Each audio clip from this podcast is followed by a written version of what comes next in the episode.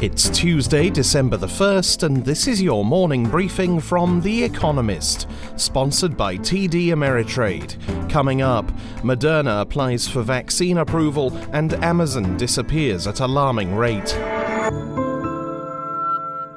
First, the world in brief. Moderna, a biotechnology company, has applied for emergency authorization in America and Europe to distribute its COVID 19 vaccine. One of the early candidates shown to be highly effective in clinical trials, Moderna's vaccine does not, as Pfizer's does, need to be kept at ultra cold temperatures. But it is considered relatively expensive and more difficult to manufacture in large quantities. Brazil's space agency said that more than 11,000 square kilometers of the Amazon rainforest was destroyed between July 2018 and August 2019, the highest level of deforestation since 2008.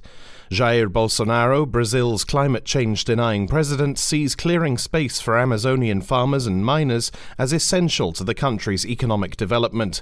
He has weakened the bodies charged with protecting the forest.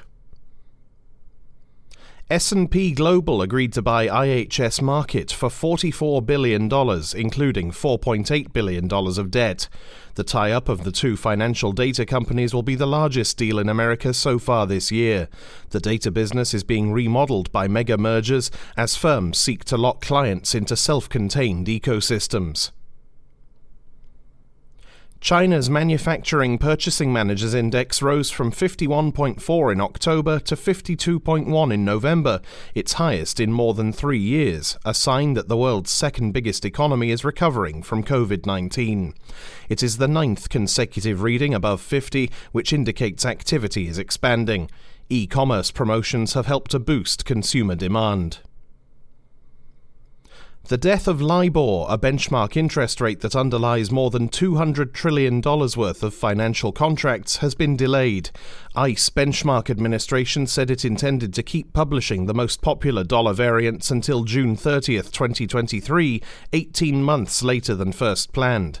The Federal Reserve and other regulators urged banks to switch away from LIBOR as soon as practicable and COVID 19 infections fell by 30% during England's month long lockdown, according to a study by Imperial College and Ipsos Mori. Between November 13th and 24th, there were 96 infections per 10,000 people, compared with 130 in the fortnight before the lockdown. The study estimated that R, the reproduction number indicative of the rate of transmission, is 0.88, meaning that total infection numbers are shrinking.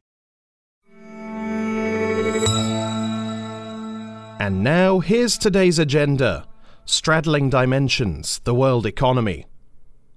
Today's economic forecasts from the OECD, an intergovernmental research body, will grapple with good news and bad.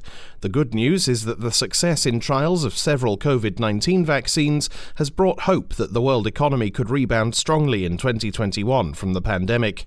The bad news is that the Northern Hemisphere must get through its winter spread of the virus first. It may bring a second economic contraction to America and the Eurozone. Governments have introduced new restrictions and consumers are spooked. The OECD will probably offer advice on how to bridge the gap with more stimulus, but in America, more economic life support looks unlikely to be put in place before President elect Joe Biden takes office on January 20th. Even Asian manufacturing, which has rebounded strongly since the onset of the pandemic, has begun to show signs of weakness. Crunch time Brexit negotiations. British and European negotiators say they remain far apart on a Brexit deal, even as both sides warn that the window for an agreement is closing. Negotiators spent another difficult weekend in London hunting for an agreement, but there remain massive divergences on the questions of dividing fishing quotas and creating fair competition between the two markets. Angela Merkel, the German Chancellor, says that the EU doesn't need a deal at any price, and we have made this clear. The British government will today unveil a new system to monitor the border with Europe, but admitted the break will probably cause some short term disruption. Still, the government said the extra paperwork importers will need to submit after Brexit would help Britain tackle terrorism, smuggling, and organised crime. Not so sweet corporate responsibility for human rights. Six former child slaves from Mali will today ask America's Supreme Court to let them sue two agribusiness giants for abuse they suffered on cocoa farms in Ivory Coast two decades ago. The plaintiffs, aged between 12 and 14 at the time, say Nestle USA and Cargill aided and abetted their malnutrition and torture. The companies knew about the plantation's use of child slave labour, the plaintiffs claim, yet continued to source low cost cocoa from them. The companies deny wrongdoing. In 2018, the Supreme Court ruled 5 to 4 that foreign companies could not be held liable under the Alien Tort Statute, a 1789 law permitting non citizens to seek relief in American courts for international law violations abroad. Nestle and Cargill argue that American companies are not liable either. The Supreme Court's recently strengthened conservative majority is expected to agree. Meanwhile, in Ghana and Ivory Coast, an estimated 1.6 million children harvest cocoa under abusive conditions. Unfolding Science's Knowledge of Proteins. To understand any life, you must understand proteins. For decades, scientists could easily analyze a protein's amino acid composition, but had difficulty determining how it folded up into its final intricate shape. By one estimate, a reasonably complex protein could take an astronomically large number of shapes, 10 to the 300th power, give or take. On Monday, researchers from DeepMind, an artificial intelligence laboratory owned by Alphabet, presented results suggesting they could now use a computer to predict a protein's shape from a list of its amino acid components. This is a big achievement. Currently, about 180 million amino acid sequences are known to science, but only around 170,000 of them have had their structures determined. Boosting that number could be transformative. Months of experiments could be replaced by a few hours of computing time, accelerating drug development and treatments for diseases like Alzheimer's.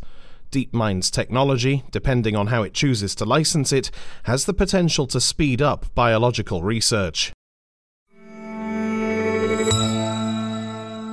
Haul in the slack, Salesforce's big ambitions. Salesforce's third quarter results today may be accompanied by a big deal announcement. The business software giant is reportedly in talks to buy Slack, a maker of professional instant messaging software, for more than $17 billion. The attractions of a deal are clear. Uber cool Slack, favorite of software developers and startups, underinvested in video calling and missed out on the pandemic's video conferencing boom. Slack now needs more muscle to take on Zoom and Microsoft's Teams. Marc Benioff, Salesforce's founder, could provide it. Buying Slack would continue his firm's expansion far beyond its core product of customer relationship management software. Salesforce offers clients everything from business analytics to artificial intelligence tools to its successful App Exchange, the business software equivalent of Apple's App Store. A combo might even worry Microsoft. Both firms' bosses have it in for the tech giant. Slack has filed an antitrust complaint against Teams. If it works, the deal could eventually propel Salesforce, a mid sized firm, into tech's big leagues. Finally, here's the quote of the day from James Baldwin, who died on this day in 1987 People are trapped in history, and history is trapped in them. That's it from The Economist Morning Briefing, available every weekday and on Saturdays. You can hear interviews and analysis from our journalists, including our current affairs podcast, The Intelligence, by searching for The Economist on your podcast app or asking your smart speaker to play the latest Economist radio podcast.